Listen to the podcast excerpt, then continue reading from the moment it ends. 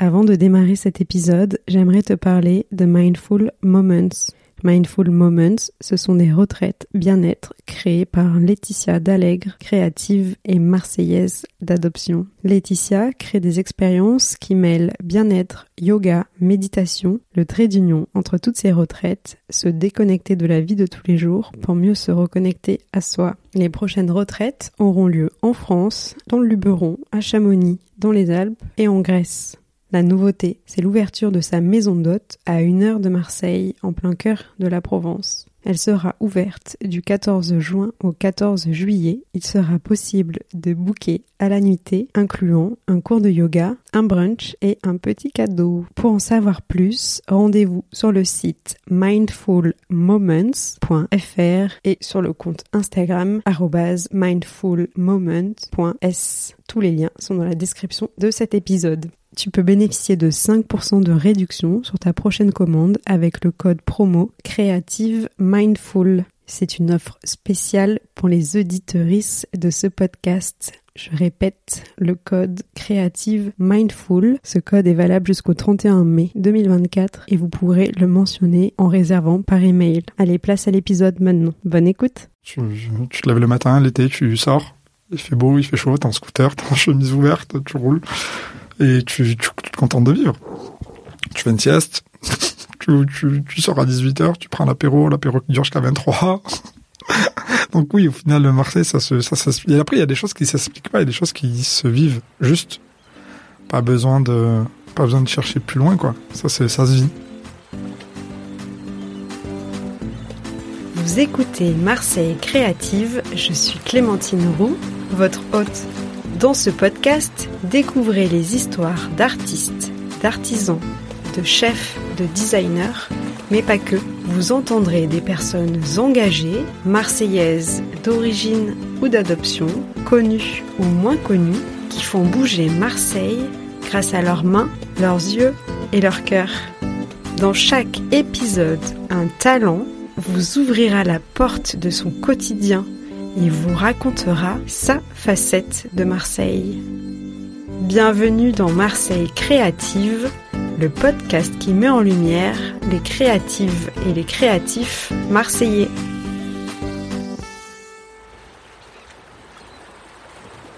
Aujourd'hui, je vous présente Younès, aka Trackworks. C'est un D J marseillais que j'ai rencontré il y a peu grâce à mon amie Margot, avec qui j'organise les dîners et d'autres expériences Smala.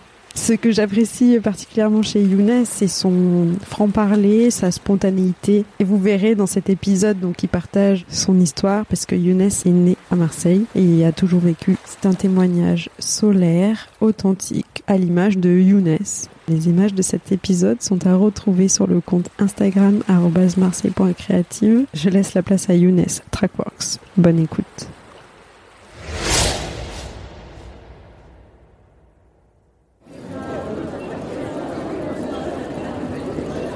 Alors, je m'appelle Younès, j'ai vingt-neuf ans, euh, je suis né à Marseille, je n'ai pas beaucoup bougé de Marseille, je suis sound designer, euh, donc je fais de la musique, je compose de la musique pour des pubs, pour des applications, pour plein de choses, et je suis D J euh, entre Marseille, Paris et Osgore. Euh, alors moi, je suis né à la Belle de Mai. En fait, quand j'étais plus jeune, à la Belle de Mai, t'avais beaucoup plus de mixité sociale qu'actuellement. Donc, mes souvenirs, ils sont blancs, black, beurre. Je viens d'une génération euh, où on jouait au foot. En fait, bon, on n'avait pas de réseaux sociaux. Je vais faire le vieux. J'ai trente ans, mais je fais le vieux. On n'avait pas de réseaux sociaux à l'époque. Euh, donc, tous les vendredis soirs, pour ceux qui connaissent la Belle de Mai, il y a un stade qui s'appelle le Stade Burel qui est collé à la Belle de Mai. Donc, tous les vendredis soirs, ça allait au Stade Burel et se jouait. Ça jouait. Bon, ceux qui jouent au foot, jouaient au foot. Donc, les sportifs, ce qui n'était pas mon cas. Et ceux qui étaient comme moi, restaient sur le banc et jouaient aux cartes. Et clashaient. Voilà. Donc, euh, voilà à quoi ressemble ma, ma jeunesse euh, à la Belle de Mai. Euh, aujourd'hui, j'habite à Sainte-Anne, euh, dans le huitième. Euh, j'ai décidé de vivre à Sainte-Anne parce que je voulais... Euh, être près de la mer, déjà, premièrement. Deuxièmement, j'avais envie de calme euh, et je voulais pas être dans le centre-ville. C'est un quartier qui est plutôt détente. Euh, c'est un quartier un peu excentré, il n'y a pas de vie nocturne. Euh, et voilà. C'est la raison principale pour laquelle j'ai voulu aller à Sainte-Anne, c'est parce que je voulais être près de la mer pour y aller en vélo si j'avais envie, tu vois. Et, euh, et je voulais pas de vie nocturne, en fait. Je voulais juste euh, avoir la vraie cassure entre, euh, du coup, comme je suis D J, entre mon travail qui est dans le centre-ville en général et quand j'arrive chez moi où je suis dans une zone euh, euh, qui est plutôt calme. La seule chose que j'ai vu changer à Marseille, c'est la culture. Donc en deux mille treize, déjà, on a été euh, capitale de la culture. Déjà, ça a commencé par là. Donc là, j'ai commencé à voir des acteurs. Déjà, moi, je voulais mixer à Paris. Et en fait, j'ai compris quand j'ai vu les Parisiens euh, pour qui j'avais envie de travailler à l'époque, débarquer à Marseille, faire des choses à Marseille, je me suis dit « Ah, on va se passer un truc ». Et ça a commencé en deux mille treize. Après, j'ai la chance d'avoir un cousin qui évolue dans le monde de l'art, euh, qui a la Backside Gallery. Et euh, déjà, euh, grâce à lui, j'ai traîné déjà plus jeune dans le monde de l'art, donc euh, quoi du moins dans, dans le monde des galeries, et une galerie de post-graffiti. Et euh, du coup, euh, j'ai, j'ai pareil, j'ai vu avec lui aussi euh, l'évolution de Marseille, parce que voilà, euh, bah, tu vois que culturellement, il se passe des choses, qu'il y a des villas d'artistes qui ouvrent, qu'il y a des espaces de coworking axés sur le, le monde artistique qui ouvrent, chose qu'on n'avait pas quand, quand j'étais plus jeune. Euh, donc ouais, là, l'évolution, elle est, pour moi, elle est à ce niveau-là, elle est plus d'un point de vue euh, culturel, artistique. Voilà, et j'ai vu euh, tous les Parisiens débarquer euh, euh, pour euh, créer du business, qui est en soi, moi, pour moi, un bon un point positif. Je trouve pas que c'est négatif. Alors, il y en a qui aiment pas. Il y a beaucoup de Marseillais qui sont contre. Personnellement, hmm, moi, je vois rien de mal là-dedans. Ils ont juste euh, ramené quelque chose que nous, on n'avait pas, et un savoir-faire que nous, on n'avait pas. Certes, ils s'inspirent pas mal de ce qu'on fait, je peux dire la vérité, mais c'est bénéfique. Je dis pas qu'on n'avait rien, je dis qu'on a quand même gardé... La plupart des acteurs que je, que je connaissais à l'époque, quand j'étais plus jeune, quand j'ai commencé, sont toujours en place. Ça prouve bien que ça leur a pas enlevé du business. Au contraire, c'est les Parisiens qui sont mis à travailler avec eux, ce qui est cool. Voilà, c'est travailler main dans la main. Moi, je pense que c'est la vision qu'il faut avoir. Il faut chercher à avancer avec et pas chercher à dire ils sont mauvais, ils sont nuls, c'est nul ce qu'ils font, c'est voilà. Après, c'est comme un avis. J'ai vécu vingt-neuf ans à Marseille. Je suis né dans une maternité qui n'existe plus. À la Belle de Mai. Ma mère est née à la Belle de Mai. Donc, déjà, à l'époque de ma mère, la Friche, c'est une, c'est une usine de cigarettes. La, le premier souvenir, c'est une usine de cigarettes. Pour ma mère. Moi, pour moi, c'est un espace artistique, ouvert à l'art euh, et au théâtre. Parce que quand on était petit et qu'on était au primaire, on allait voir des pièces de théâtre à la Friche Belle de Mai. Voilà. Euh, c'était pas comme c'est maintenant, beau, sexy, euh, euh, ça n'avait pas du tout la tête que ça actuellement. C'était très roots à l'époque. Euh, j'ai des souvenirs en tout cas où, où c'était très roots. Donc euh, ouais, oui, le quartier il a évolué à mort. Le quartier il a évolué à mort déjà avec la Friche Belle de Mai, avec les studios Plus Belle la Vie. Faut dire la vérité aussi parce que ça, ça, les touristes, ils vont, les touristes viennent et attendent devant le studio. Comme quand j'étais jeune, je les voyais, c'était bizarre d'ailleurs. Mais ouais, donc avec ça, euh, il me semble qu'on a eu aussi les archives de l'I N A qui sont installées à la Belle de Mai, euh, si je dis pas de bêtises. Euh, par la suite, en quelques années après, bon, même pas mal d'années après, le chapiteau est arrivé. Donc là, je parle pareil de vie culturelle nocturne. Et, euh, et je trouve que c'est... Le... Si je dois comparer ce quartier avec un quartier parisien, la Belle de Mai, ça me fait beaucoup penser à Belleville. C'est un beau mélange. Et pour ça que j'ai l'impression que ce mélange revient. Qu'on se revient, on se retrouve à être vrai, à avoir une vraie mixité sociale. En tout cas, euh, quand je me balade à la Belle de Mai et que ben, je vois les, ou les sorties d'école ou, ou euh, les gens qui traînent sur la place Cadenas, parce qu'à la Belle de Mai, il y a la place Cadenas, après l'école, genre on sent que ben, y a de, y a, y a tout, quoi. C'est trop bien, ça tue. Faut que ça reste comme ça. Vraiment, c'est hyper important. Je pense que c'est vraiment important pour la Belle de Mai que ça reste comme ça. Donc euh, voilà, et ça c'est, euh, pour moi ça c'est, je ne vais pas utiliser le mot gentrifié, mais ça a amélioré euh, du moment où la friche, a, quand, quand le chantier de la friche et, s'est terminé. Et que du coup on a eu le street park aussi, un gros skate park de street euh, euh, euh, où il y a eu énormément de compétition, du coup les marques venaient, du coup ça crée, euh, ça crée quelque chose de cool. Euh, il y a eu des concerts, bon après, ce que je trouve dommage avec la friche c'est qu'ils ont lâcher la musique urbaine totalement après ce fameux gros chantier. Parce qu'à la base, à la friche, il y a, beaucoup, il y a eu beaucoup de concerts de rap. Et du moment où la friche est devenue le cabaret aléatoire, ils ont arrêté le rap. Je suis sound designer. J'ai commencé en étant D J quand j'ai eu dix-sept ans, beaucoup sur les compétitions de skate et sur les sur les compètes de, de sport de glisse. Après, j'ai bossé sur la Freestyle Cup, la Sosh, anciennement Sosh Freestyle Cup, qui était un festival qui avait lieu à l'Escal Borelli, euh, qui a toujours lieu à l'Escal Borelli d'ailleurs, qui est en juin, euh, où j'ai commencé du coup à mixer pour le skate surf avec eux. Et euh, au bout de deux ans de travail, j'ai, j'ai, je suis passé euh, sur le festival programmateur et, et D J résident. Euh, et dans la foulée, après, ben, tout est parti. Je suis parti en station, j'ai mixé sur des compètes de snow, j'ai mixé dans plein de, j'ai fait, j'ai fait, j'ai commencé à faire des clubs parce que je considère que j'avais réussi à faire ce que je voulais faire et que je pouvais m'attarder sur d'autres choses. Donc, j'ai pu aller sur les clubs, j'ai pu aller sur les bars, c'était trop cool. Voilà, et puis après ça, euh, j'ai commencé à aller à Paris. Ce monde de l'influence, euh, euh, pareil, m'a ouvert les bras forts, qui ont totalement cassé les a priori que j'ai pu avoir ou que j'ai pu entendre plutôt sur les sur les influenceurs. Alors, une anecdote de ouf. Il y a en deux mille dix-huit, je me devais de me faire larguer. Et euh, j'étais jeune célibataire et j'avais très mal vécu cette rupture. Bref. Et un jour, je reçois un coup de fil. Euh, c'était le jour de veille de Coupe du Monde. Euh, j'ai reçu un coup de fil de la Fédération Française de Foot qui me propose, euh, via le biais d'un pote, et on, on me propose de venir jouer pour les Bleus euh, quand ils rentrent en, en France pour fêter leur, leur, leur victoire, leur peut-être victoire. Moi, je me dis génial, c'est trop bien et tout, nanana. Donc, j'accepte la date, on joue le match, ça se passe super bien, on gagne le match. Et je me retrouve du coup dans le train, je me retrouve à Paris, euh, escorté, direction, euh, c'était Pavillon Gabriel, je crois, pour mixer pour les Bleus. Euh, une image qui me reste en tête, c'est... J'ai lancé à Will Survive, qui durait... La version de Gloria Gaynor, qui dure euh, sept minutes, je crois. Je l'ai laissé couler. sept minutes, du coup.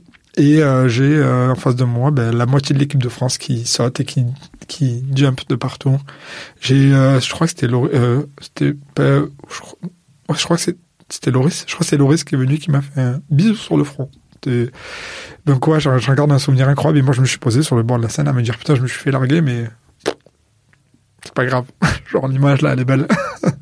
Et elle est gravée. Je la regarde en tête et elle est gravée, celle-là.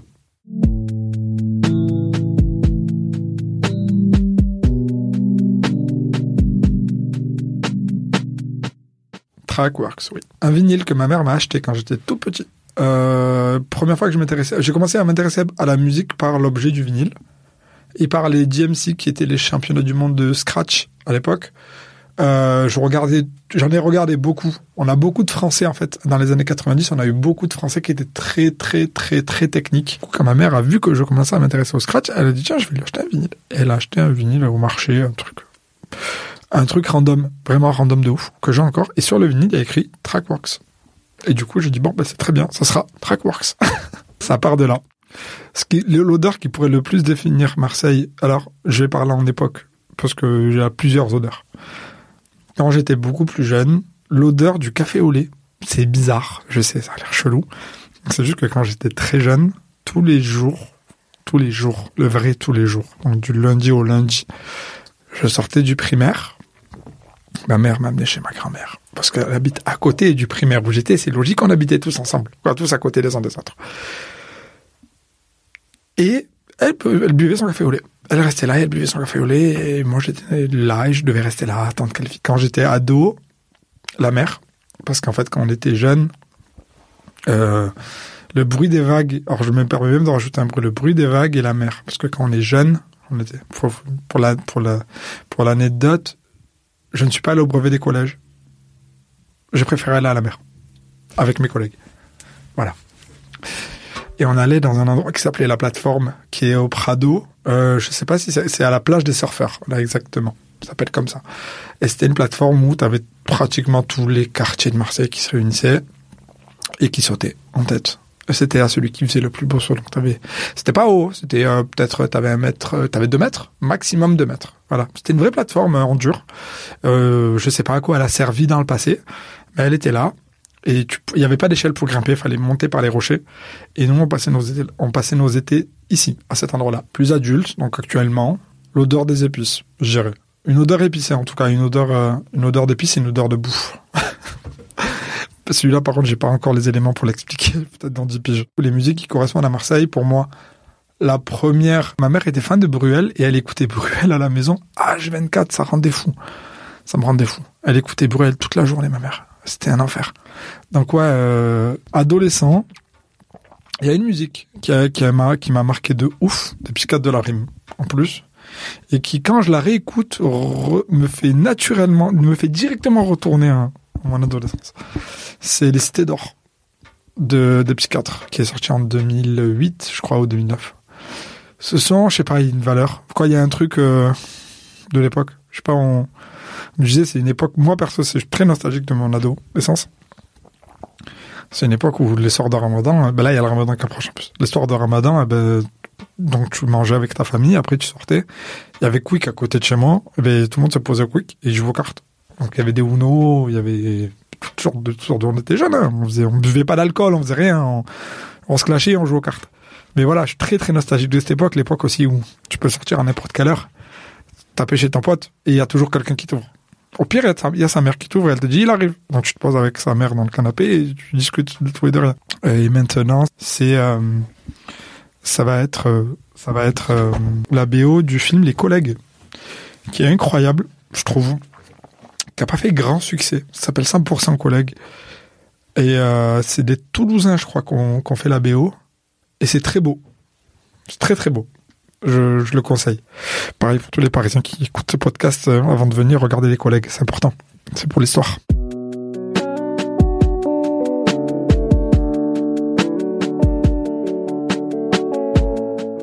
Qu'est-ce que j'aime à Marseille ? Oh, déjà, j'ai toute ma famille qui est là. C'est encore plus drôle, c'est qu'ils ils sont tous pratiquement dans, la, dans le à deux rues, à deux rues d'écart.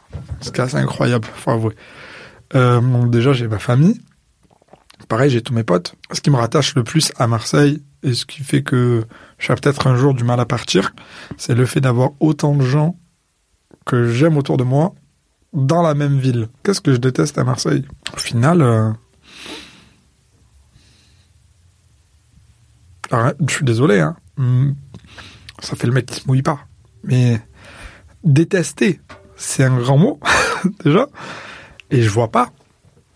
Sincèrement, je vois pas. Mais s'il y a un point, euh, il y a un point un peu relou à relever, euh, c'est les Parisiens qui ramènent tout à Jules. Tiens, voilà, ce sujet, il faudrait le rapporter un jour. On n'en parle pas assez, je trouve. Tiens, par exemple, quand il débarque, tu sors du train, il fait le signe Jules. On dirait des mignons qui avancent tous ensemble, ils font ça. Non, je déconne. Comment je décrirais Marseille à quelqu'un qui l'a jamais visité ? Belle. Mais sauvage, faire gaffe, un peu quand même. Mais là, je présenterai, je dirais que, écoute, tu vas arriver dans une belle ville. Bon, prête pas attention. Si tu viens de Paris, prête pas attention à l'arrivée à, à l'arrivée dans Marseille. Et au moment où tu vas passer par euh, Plombières et tout ça, parce que le train passe par des zones que tu dois pas trop regarder, concentre-toi juste sur euh, les lettres Marseille. Euh, quand tu descends de la gare, fais gaffe. Si on te propose du shit, le prends pas. C'est pas du vrai, frère. Euh, et tu vas te régaler, frérot. Tu vas passer un super moment. Comme je disais, belle, mais rebelle. Donc fais gaffe à toi. Comment Marseille nourrit ma créativité ? C'est une question que je ne me suis jamais posée. Parce que pff, tu le vis, donc tu vis. Tu, tu te lèves le matin, l'été, tu sors. Il fait beau, il fait chaud, t'es en scooter, t'es en chemise ouverte, tu roules. Et tu, tu, tu te contentes de vivre. Tu fais une sieste. tu, tu, tu sors à dix-huit heures, tu prends l'apéro, l'apéro qui dure jusqu'à vingt-trois heures. Donc oui, au final, le Marseille, ça se, ça s'explique. Et après, il y a des choses qui s'expliquent pas, il y a des choses qui se vivent juste. Pas besoin de, pas besoin de chercher plus loin, quoi. Ça, c'est, ça se vit. Parce que j'ai des habitudes. Alors, le problème, c'est qu'on vit l'été, et l'hiver, et c'est pas pareil. L'hiver, on hiberne. En tout cas, moi, personnellement, l'hiver, j'hiberne à Marseille. Après, l'été, oui. Oui. À Marseille, qui est pour moi une adresse pour bouffer, qui est super bonne. Euh, ça s'appelle Chez Otto. Euh, c'est un copain à moi qui tient ça. C'est de la bouffe italienne. C'est bon. C'est beau.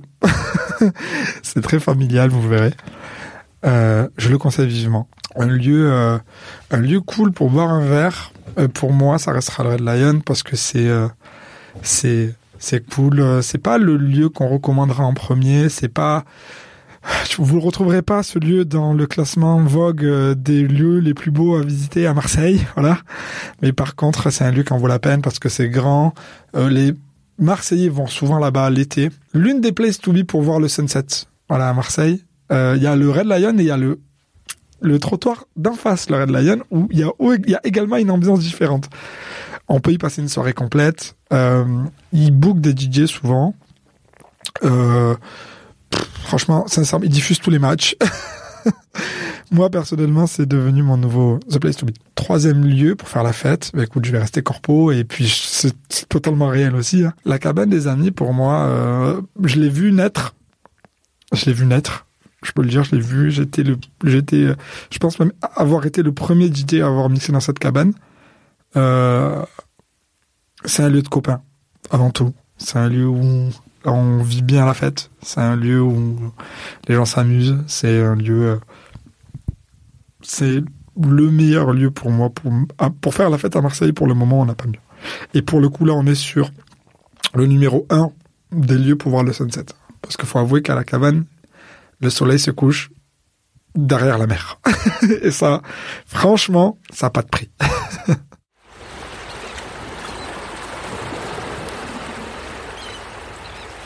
Si j'ai un message à adresser à quelqu'un, alors quoi que tu fasses dans la vie, quoi que tu aies, quoi que tu, quoi que tu décides de faire, n'oublie pas un truc, c'est qu'il n'y a jamais une seule porte d'entrée et une seule porte de sortie. Toujours plusieurs manières d'arriver là où tu as envie d'arriver. Euh, t'as une route qui bat te... Il y a une route qui est toute tracée, que tout le monde prend, qui est souvent embouteillée. Mais bon, voilà, tu vois, le point d'arriver au bout, c'est simple, c'est facile. Ça ne veut pas dire que tu vas y arriver, ça veut juste dire que tu es sur la bonne voie et que tu vas devoir attendre ton tour. Il y a une route qui est un peu plus sinueuse, un peu plus relou. Mais pareil, tu vois le, le chemin au bout, euh, un peu plus relou à prendre. Il y a moins d'embouteillages. Il y en a quand même un peu sur certaines intersections, mais en soi, t'arriveras là où tu as envie d'arriver, si tu te donnes les moyens. Et puis, il y en a une. Moi, perso, c'est celle que j'ai prise. C'est une route où tu ne vois pas le point d'arrivée. Il y a plein de gens sur ta route que tu vas devoir prendre en stop, qui sont généralement très cool. Ils vont peut-être même t'amener là où... Te, te, te, te donner la possibilité d'aller plus vite là où tu as envie d'aller. Et euh, voilà, juste garde en tête qu'il y a, il y a peut-être, moi dans ma tête en tout cas, il y a, pour tout ce que je fais dans la vie, il y a trois chemins différents. Et, euh, et je décide à peu près tout le temps de prendre le chemin le plus casse-couille. Parce que c'est là où tu rencontres le plus de gens et, et puis tes envies elles évoluent avec le temps. Donc tu sais jamais exactement ce que tu veux faire ou devenir. Il se peut que sur la route tu t'arrêtes dans un village qui est cool et que tu te dises bon, au final je vais finir ma vie ici, c'est cool.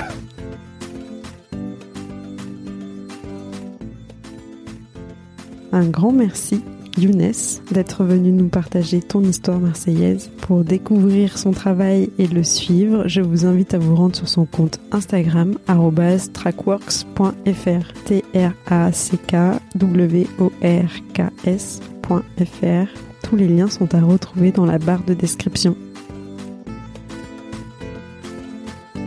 Merci d'avoir écouté cet épisode jusqu'au bout. Comme vous le savez, ce podcast est tout nouveau, alors pour m'aider à le faire connaître, n'hésitez pas à le partager autour de vous et à mettre cinq étoiles sur Spotify et Apple Podcasts. D'avance, un grand merci pour votre soutien et je vous donne rendez-vous dans quinze jours pour un nouveau portrait marseillais. À bientôt!